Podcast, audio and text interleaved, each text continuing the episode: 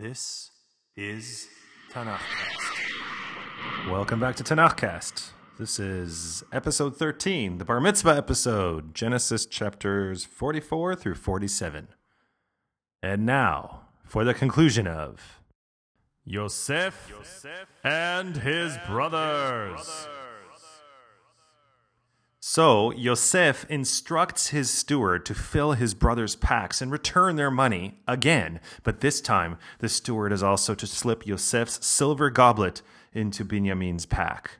The next morning, the brothers depart at daybreak, and Yosef gives them a bit of a head start before sounding the alarm. Someone has stolen Yosef's goblet. And that's the last you're going to hear of that sound effect for at least four minutes. So when the brothers are apprehended, they deny the charges, so sure that the goblet is not in their possession that they will forfeit the life of the thief and submit the rest to enslavement if the goblet is found in their packs. But when the goblet is found in Binyamin's pack, they rend their garments and they return to Egypt preparing for the worst. When they arrive, Yosef confronts them. But Yehuda steps up, asking to speak to Yosef privately, where he unfolds the sad tale of Yaakov's sons from Rachel and how the eldest was torn to pieces and the lengths Yehuda has gone with Yaakov to guarantee Binyamin's safety in Egypt. But this proves to be too much for Yosef, who sends away his servants before bursting into tears and declaring, I am Yosef, is my father alive? But, the text recounts, his brothers were not able to answer him, for they were confounded in his presence. Yosef attributes his being sold into slavery as part of God's grand plan to place him in Egypt so that Yosef could save his family, oh, and a lot of other people, from starvation. When Paro hears of this most happy reunion, he gifts Yaakov and his household land in Goshen and urges them to relocate there. When Yaakov hears that Yosef is alive and reigning in Egypt, he makes haste to get down there. On the way in Beersheba, he dreams, and God tells him not to be afraid, that he will descend into Egypt, become a mighty nation, and quote, I myself will bring you up, yes, up again. Chapter 47 describes how Yosef cleverly concentrates all of the wealth in Egypt into the hands of Paro, reducing the population into sharecroppers. And the Egyptians say, You have saved our lives. May we find favor in my Lord's eyes. We will become servants to Paro. If only all the exploited masses worldwide were as grateful about being oppressed. So, there's a lot to talk about in this week's portion. Let's get to it.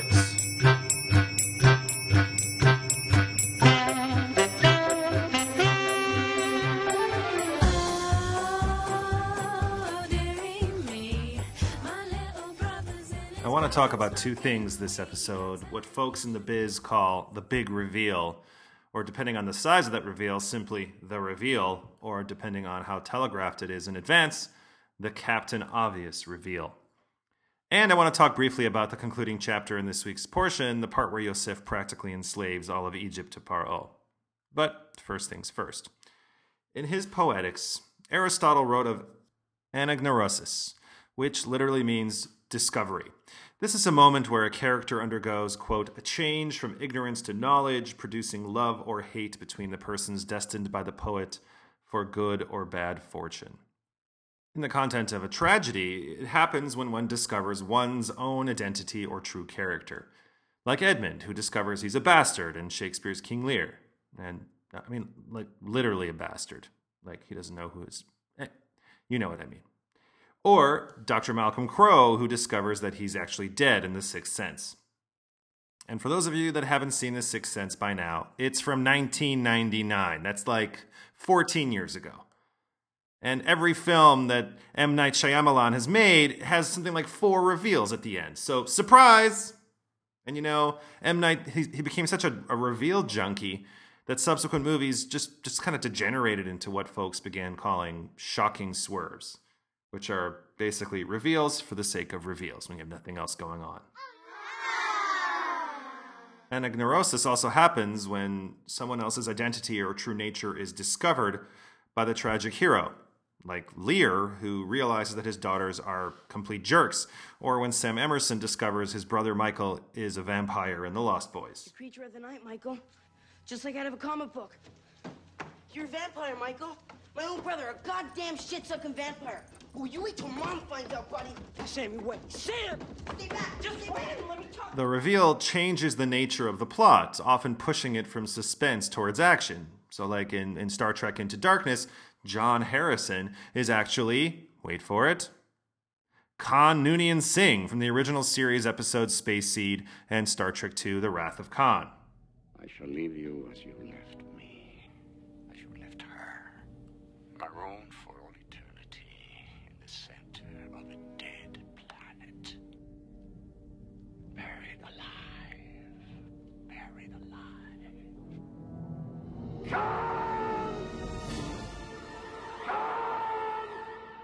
A good reveal also creates a new set of questions and further suspense.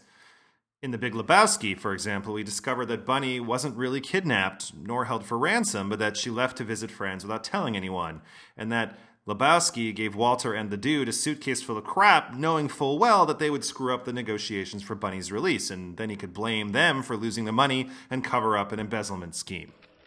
A bummer, man.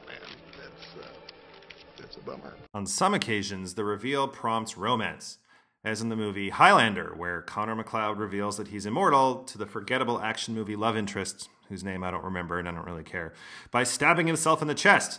And of course, she is smitten immediately. But if you let the audience know way early or completely telegraph the reveal, then it's what's known as a Captain Obvious reveal. And in a sense, the Tanakh is, or should be, all about the Captain Obvious reveal. It wouldn't work effectively as a collection of teachable moments if it was somehow obscure, esoteric, or surprise ending endingy, or the reader had to work really hard at figuring out who Keyser Söze really was. The greatest trick the devil ever pulled was convincing the world he didn't exist. And like that, he's gone. I mean, how else could Midah Keneged Midah work if we were always wondering about where the second Midah was, or how it fit in with the first Midah, or how the Keneged balanced them fairly? And not to worry, if we missed it the first time around, there are legions of commentators who are there to help make the opaque more clear.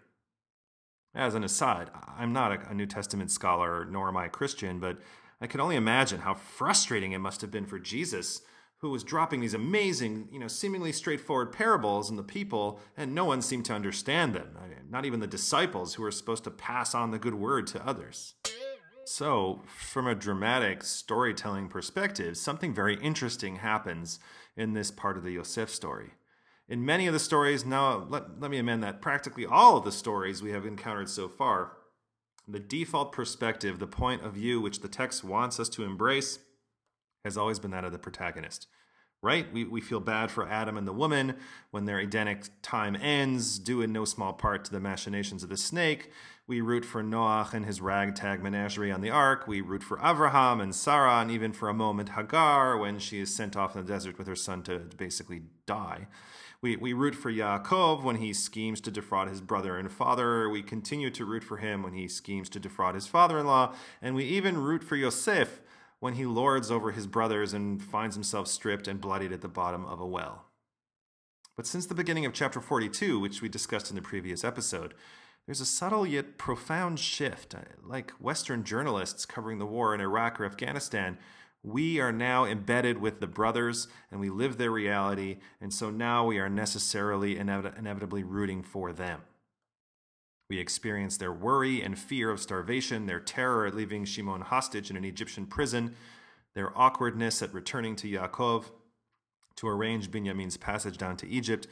We experience this so when Yosef reveals himself, we can have that cathartic moment, that, that moment of fear, ratcheted up to an almost intolerable level, and then the immense relief when Yosef says, I am Yosef, is my father still alive? Because for us, the reader, there is no reveal, right? We are privy to Yosef's plot from the outset. We recognize Yosef while the brothers do not. In short, we know everything. Captain, Captain Obvious. Obvious. And yet, even though we know everything, we revel in that moment of reunion and that release of emotion. And Yosef just blubbers. He urges his brothers, which means, I guess, us, to come close and urges them not to dwell on the past, and that it was all part of God's plan for him to rise in prominence in Egypt so that he could save them, and how they all have to move to Egypt now, to Goshen, to be near where Yosef will sustain them, us, them, and for the remaining five years of the preordained famine. And then there's this cryptic verse, chapter 45, verse 15, where Yosef then kisses all of his brothers and then, quote, after this, his brothers spoke with him. But before the text can specify what it is his brothers said, the news reaches Paro that Yosef has brothers and that the brothers are here in Egypt. We will address this matter more purposefully in the next episode.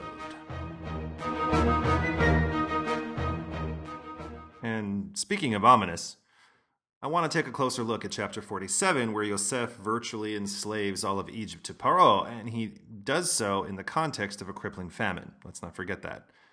Now, I suppose one could say that Yosef, even as Egypt's number two, was just following orders. The grain he sold to starving men, women, and children was not his. It was Egypt's, and perhaps had the grain been his, he would have given it away. And the profits he reaped from selling food to desperately hungry people wasn't his either. So, would that make Yosef more or less morally questionable than, say, an executive at Goldman Sachs who reaps millions of dollars in profits from peddling mortgage backed securities that, you know, he himself knew was shitty and crappy? Oh, sorry, the direct quotes was shitty and a crap pool. In both cases, the people on the receiving end of these deals ended up financially shackled except for a select few. Paro exempted two classes of people from this economic arrangement Egypt's priests and the children of Israel. And one could say that the terms of this enslavement were pretty good. Eh, that is, you don't own your own land and you pay 20% tax, which is a much better deal than the millions of folks who work for minimum wage. And perhaps the Egyptian people acknowledge this in verse 25 when they tell Yosef, You saved our lives. May we find favor in my Lord's eyes. We will become servants to Paro. But then again, I'm reminded that this is all happening during a multi year famine, which, if that doesn't sound like duress, I, I don't know what is. Someday, and that day may never come, I'll call upon you to do a service for me. But uh, until that day, accept this justice as a gift on my daughter's wedding day. But, then again, you know, the famine came from God, and Yosef, using his God given oneiromancer skills, saw it coming and made the appropriate plans. But regardless of how you slice this loaf of bread made from wheat you bought with your economic freedom, it resulted in a redistribution of wealth so dramatic that it would have made Newt Gingrich squeal with glee. And it's not for nothing that Balzac was paraphrased as saying, Behind every great fortune, there is a great crime. As always, you can leave a comment, a question, or quement at the Facebook page. It's at facebook.com slash Tanakhcast, T-A-N-A-K-H-C-A-S-T, or at thenextjew.com, or leave a comment, question, or quement at the iTunes store. And while you're at it, why not leave a review? That way, other folks who are looking for a little Tanakh learning might discover this humble podcast and join in the fun. As always, you're invited to come back and join us next week ish uh, for episode 14 on Genesis chapters 48 through 50. That's our last podcast about Genesis. Y'all come back now. Here.